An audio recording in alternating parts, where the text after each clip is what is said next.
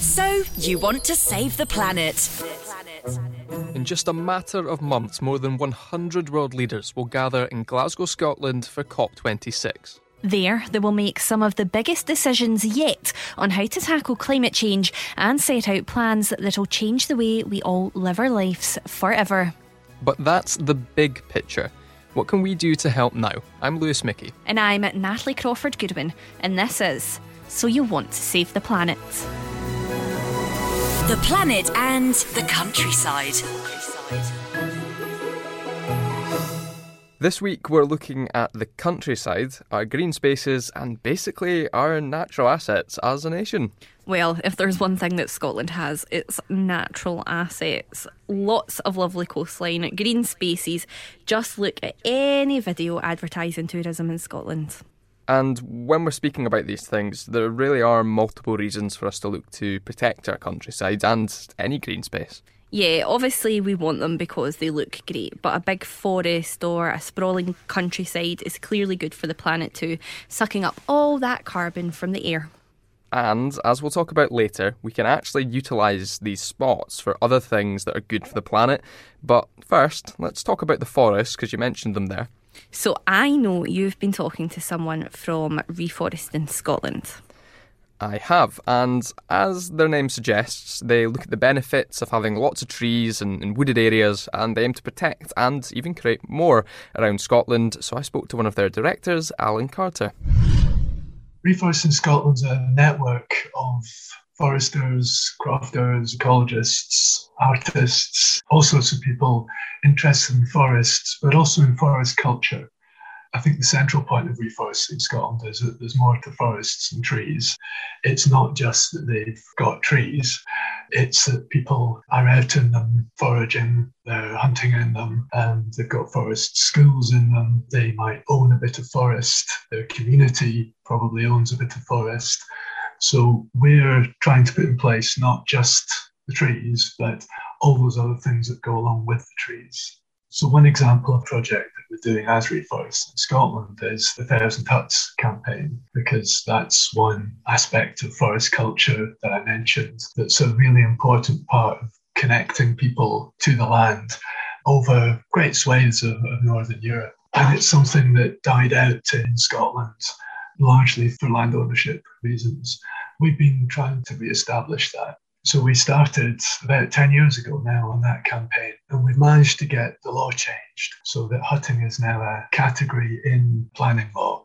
You can get permission specifically for huts. And the way we've defined huts is that they're a very low impact off grid building that can be completely removed at the end of its lifetime and has minimal impact on its surroundings. But once you've got the law changed, there's also a, a cultural change there. People uh, in Scotland aren't used to the idea of hutting, so we've been promoting that in various ways, generally trying to get the idea out there, get the pieces of the toolkit for doing hutting into people's hands.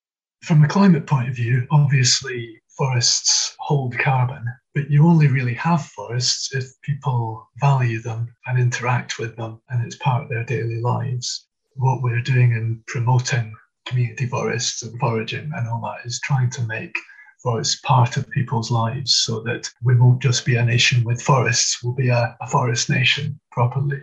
And just in terms of looking around Scotland, I mean, where are there areas that you maybe see as being places where we can develop more uh, in terms of forest, uh, and where are areas maybe where you're looking to protect what's, what's already there, where maybe that resource is already quite good? Well, there are certainly areas in Scotland that have more forests and others. Uh, Speyside would be an example, both of more forests historically and a lot of projects going on to restore the forests, like the Cairngorms Connect project. Perthshire is another area that's famous for its big trees. But then there are areas like where I live in Aberdeenshire is quite deforested. So there are some areas where there is more work to do and some areas that can act as a template for that work, definitely. And if someone was listening to this and they think this sounds like a great idea, I would love to kind of get more involved with forest culture, as you said, but they maybe don't know where to start. What do you think is the starting point of that to try and get into being in more of a forest culture? That's a hard one, actually, because there's so many aspects to it.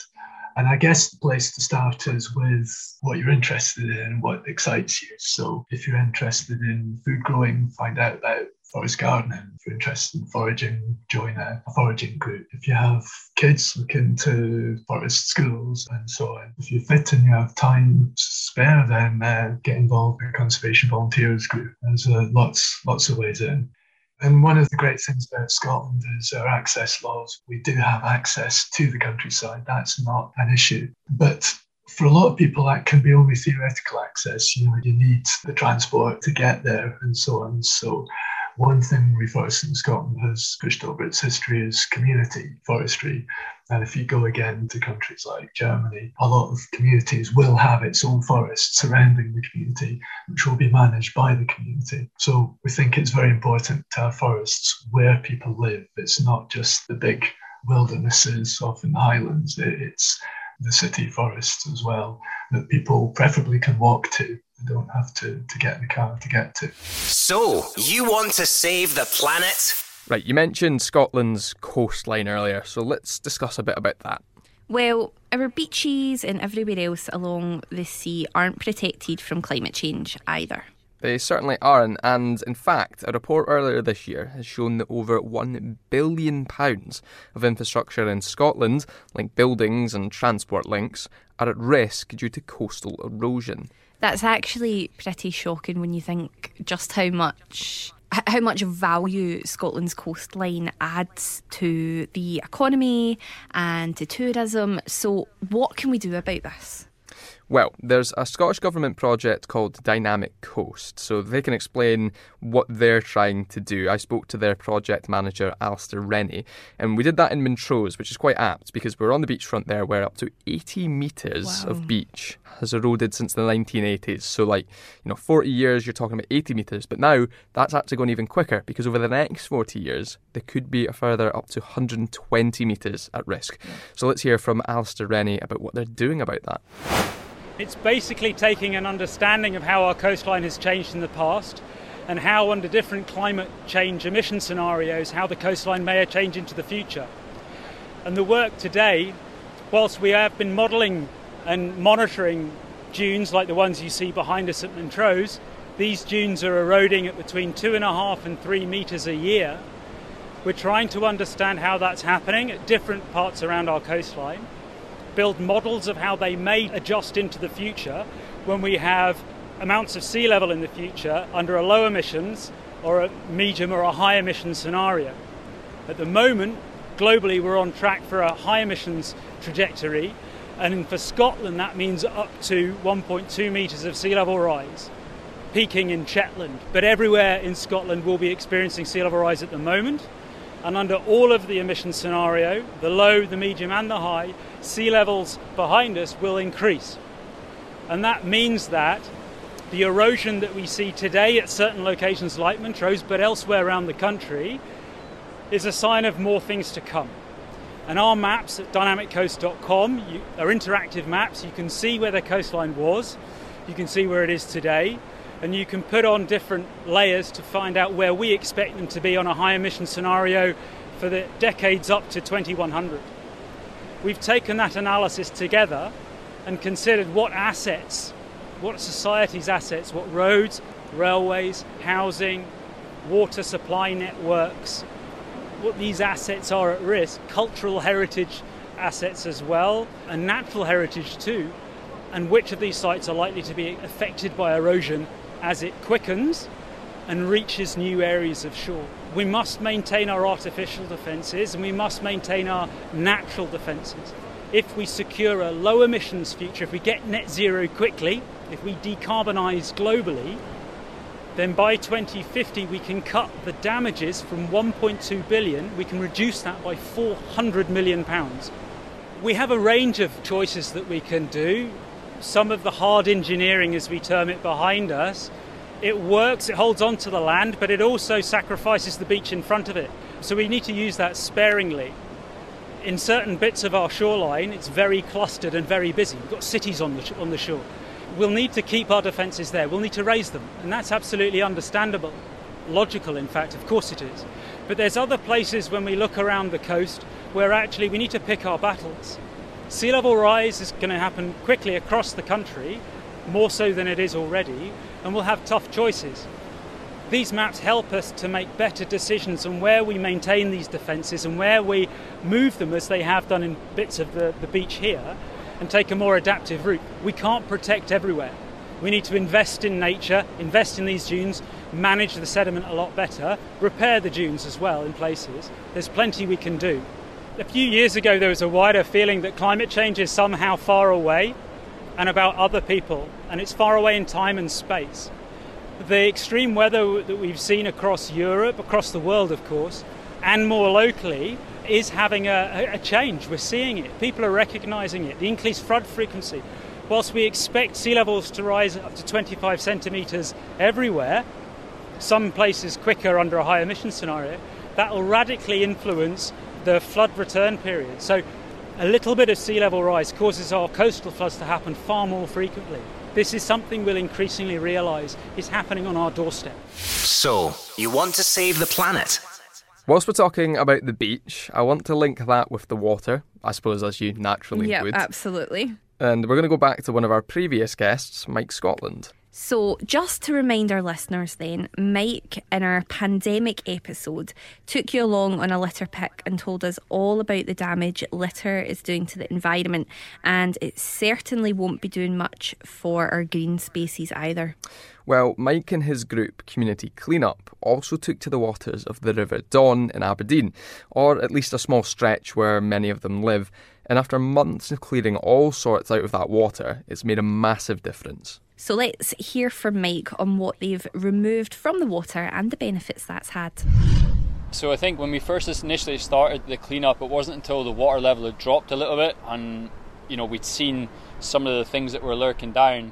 When we got inside the water, it was a different story. You know, you couldn't really walk without kicking a piece of metal or, like you said, a trolley. So we hauled out two and a half thousand kilograms worth of metal itself over probably a six month period. And during that duration, the cleanliness of the water was was really evident.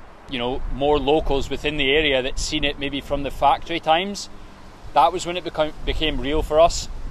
They could see through the water and see the stones at the bottom for the first time. We then had otters swim upstream for the first time in 40 years in a place that was an eyesore and seen as a dumping ground became this this haven for people to come down, enjoy nature, enjoy the water, enjoy seeing these these animals that hadn't been there in so long be there. And it became a magnet for, you know, positivity rather than that negative environment. And I think it's you know, doing this litter picks and the cleanups, this has probably been one of the biggest differences that we've seen, and that is why we do it.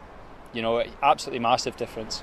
We've actually found some items from, you know, the old mills so we found some of the old cogs that used to be from the factory itself, which you know we talk about litter, but that's a that's a piece of history. You know that's done its time, it's served its purpose, and it's now just left to rust and rot away into the elements. And for me, that needs to be spoken about. It needs to be shown. That's history which we could learn from, and by just disposing of it, you're losing it. You're losing the, the importance of it. And unless you go online and you look through the search engines you can't really find that, and it's it's at our feet, and we're just we're overlooking it, you know. And I suppose it is the water one of the places where that litter is actually most evident the effect it has on it when you've seen how quickly things changed by getting some of that out. I think you're probably right. I mean, it's it probably affects it the most because it gets left the longest because it's not seen. You know, all we see is the bit above the water. You know, I think it goes back to they know more about the moon than they do about the sea, which is worrying because it's at our feet and I think it's very much out of sight, out of mind. You know, so there's going to be a small, small amount of people that really tackle it. You know, water is seen as a clean source of energy, but if you take a magnet and you throw it in the middle of a river, or you throw it in a pond, and you bring that magnet back out, it's disgusting to see the amount of metal particles and items that are attached to it, and that's quite worrying because it, it just shouldn't be there. And you know that that's the animals don't have the exposure to say, "Hey, can you come and clean this up, please?" But I think they appreciate it, and that's evident from seeing the the otter swim upstream. To see more birds surrounding the areas itself, I mean, that is the difference, you know, and that's what it's all about. Is seeing the difference, and it's amazing. The pandemic, there'll always be the focus points of the physical element, the illnesses, but you know, there's always a positive from the negative, and that certainly came ahead with the litter picking, with able to maybe go into a river that, you know, I'd maybe just walked past before, but now I'm getting that freedom of going in and, exploring it. And I guess again, it's the litter that came into the rivers because of the pandemic. A lot of people will maybe take it downstream, you know, do the beach cleanups, which is great. It's absolutely amazing. But to prevent it to get to the, the sea, you need to go upstream. There's going to be a mixed amount of emotions there because a lot of people have been doing walks, you know, which has been good, but it just means they've been doing walks and throwing their rubbish. But then you're getting the follow up because of the pandemic. A lot of people are getting outdoors, and maybe the, the kind hearted souls are coming up behind them and cleaning it up. You know, you've got the combination, it's a fine balance. We need to knock that balance off and get more people picking it up and not throwing it down is the main thing. We want that preventative measure of rather than just cleaning it up, start to put it in the bin and dispose of it accordingly. So, you want to save the planet? We've talked all about these natural assets of Scotland, and you mentioned earlier in the podcast that we can utilise them to basically save the planet. So tell me a wee bit more about that. Well, we're always speaking about renewable energy, and really a lot of those are just taking something like the winds or the waves and having them create energy for us to consume. And we did say Scotland has so much of this green space, so I suppose that there's nothing more climate friendly than a whole heap of countryside with some wind turbines right in the middle. Or, of course, you can take those turbines and you can have them set off the coast. Well, we have the perfect guest to talk about this. Yes, we have our wonderful sponsor, Ocean Winds. You've been hearing about them in each episode, but now it's time to take a deeper jump into what they do, so I've been speaking to Mark Baxter. Ocean Winds is um, a joint venture company between EDPR, which is a renewables company, and ENGIE, with the sole purpose of developing offshore wind projects across the world. Here in the UK, we have activity purely in Scotland, although we have other interests elsewhere in the world and that interest is in one project that has just completed called Moray East, a sister project called Moray West, which is coming up for construction hopefully next year. Scotland itself is um, a country that is showing great promise for offshore wind and a large commitment to that with 11 gigawatts coming up next year for auction. What's interesting about offshore wind is one, the scale that you can get in terms of the size of the turbines and the generation that it can create. As you see the world electrifying, um, moving away from gas, moving away from oil, and with targets such as us phasing out petrol vehicles by 2030, you're going to see a much more increase in demand for electricity. So we're going to have to do a lot more in terms of generation of that electricity.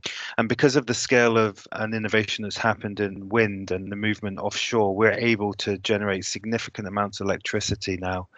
And just to give you a little bit perspective, some of the earlier offshore wind turbines are in the near shore and that's because of the difficulty of potentially moving out to deeper waters. But what we've done here at Ocean Winds is we've managed to move our turbines offshore to 50 meters of depth and you know reach these depths and have larger turbines and just to give some perspective on the scale of these turbines the Moray East turbines, uh, the size equivalent of the Eiffel Tower, for example, from the seabed to the top of the turbines. And if you think about the diameter of the turbines, then we're talking something in the scale of the London Eye in terms of physical circumference. So you're talking massive, huge pieces of infrastructure in the water which can now help us move towards our target of net zero.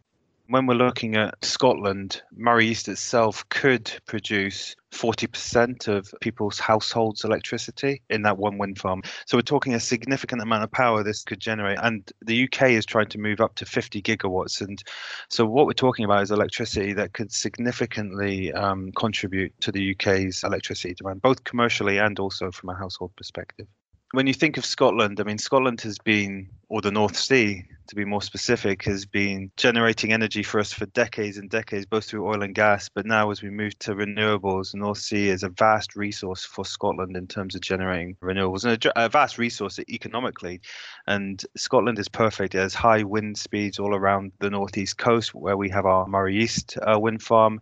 And when you look at what's coming around the corner for Scotland in terms of offshore wind, we're going to have 11 gigawatts of projects potentially being built in the coming decade. And in terms of its ability and perfect location for offshore wind. It's a great place for us to be right now it's important to note that offshore wind is continually innovating. And one of the things we're doing at Ocean Winds and our peers are doing elsewhere in the world is looking at how we move even further offshore where wind speeds are even higher and our infrastructure can generate more electricity more efficiently is that we're moving from structures that are built with foundations in the seabed to structures that are now floating and so the next generation that you'll see coming and your listeners will, will start to hear more about is that floating offshore wind turbines are a real prospect, particularly in Scotland. And it's a great innovation for us to access more of the great resource we have in the North Sea in terms of a floating wind farm, what benefits does that have in comparison to something that would be stationary? Well, the challenge of going into deeper water is it's obviously very difficult to build in our oceans, and particularly as you get deeper, the foundations become a constraint for us in terms of getting something fixed to the seabed. So, to ensure that we can extract the value out of our resource in the North Sea, having floating turbines is the next step, both economically and from an efficiency perspective. And it's one of these things, again, you know, we take and we learn from other industries such as oil and gas, and then we take those learnings and we develop them further to try and transfer that innovation to offshore wind. So, you want to save the planet? Before we go, I want to take another trip back to the eco village in Findhorn. We were hearing in the last episode all about how they reuse water, so I'm excited for you to tell me what else they've managed to recycle. Well, this week we're going to hear all about how they've reused whiskey barrels to build houses. To build houses? To build houses, yeah. I mean, I've been in one of these houses. This is where this interview took place, so like just keep that in mind when okay. you're listening. And to be honest, it is, you know, it's not a big house, but it's it's nice enough. And also, it, to be fair, it was an absolutely boiling day. So whether or not it's very good in the winter, I don't know. But yeah, I think I started with one, then they started to build more, and now they have a wee community within Findhorn that's ah. just whiskey barrel houses. Okay, well, let's not waste any time then. I want to know how and I want to know why. Well, the bonus here is you also get to hear from Findhorn resident Roger Doudna, who has a pretty interesting backstory. So let's go to him now. I was born in the United States and I came to Findhorn after hearing about it in San Francisco in 1973, I came here in the fall of 1974, but not until we got Richard Nixon out of the White House. I came here as a as really as a part of my spiritual quest, largely inspired by the phenomenon of big veg produced by communication with subtle worlds. I said, "What is that all about?" So I had to come and find out, and um, discovered a community of largely young people from America, South Africa, from Australia. I think drawn largely by the same tales of miracles happening here. You know, it was a it was a marvelous, dynamic, vibrant place. Tell me about the house we're in here and what it's made out of and the whole idea behind that. I was asked in 1982 to organize a conference called Building a Planetary Village. It was meant to set the scene for buying the caravan park, which it did. And, well, we and our global network of supporters basically bought the caravan park in 1983, the following year, with the intention of converting it from a caravan park to an, what we then called a planetary village, and later have called an eco village. So I went back to California in 1984 to work on a, an idealistic political campaign, which didn't really go very far, but at least it set the scene for it set the scene for Ronald Reagan's second term, actually. So I came back to came back to Findhorn in, in uh, I think it was October 1984, only to discover that although we had bought the caravan park, nothing much had been happening in the way of converting things. And it was in that context, shortly after that, I made a visit to a place called Speyside Cooperage, which had been supplying me with old whiskey staves for firewood. They took me aside into a warehouse and showed me these vessels that they had just removed from a distillery in Fife, I think it was Haig and Haig, and they didn't know what to do with them.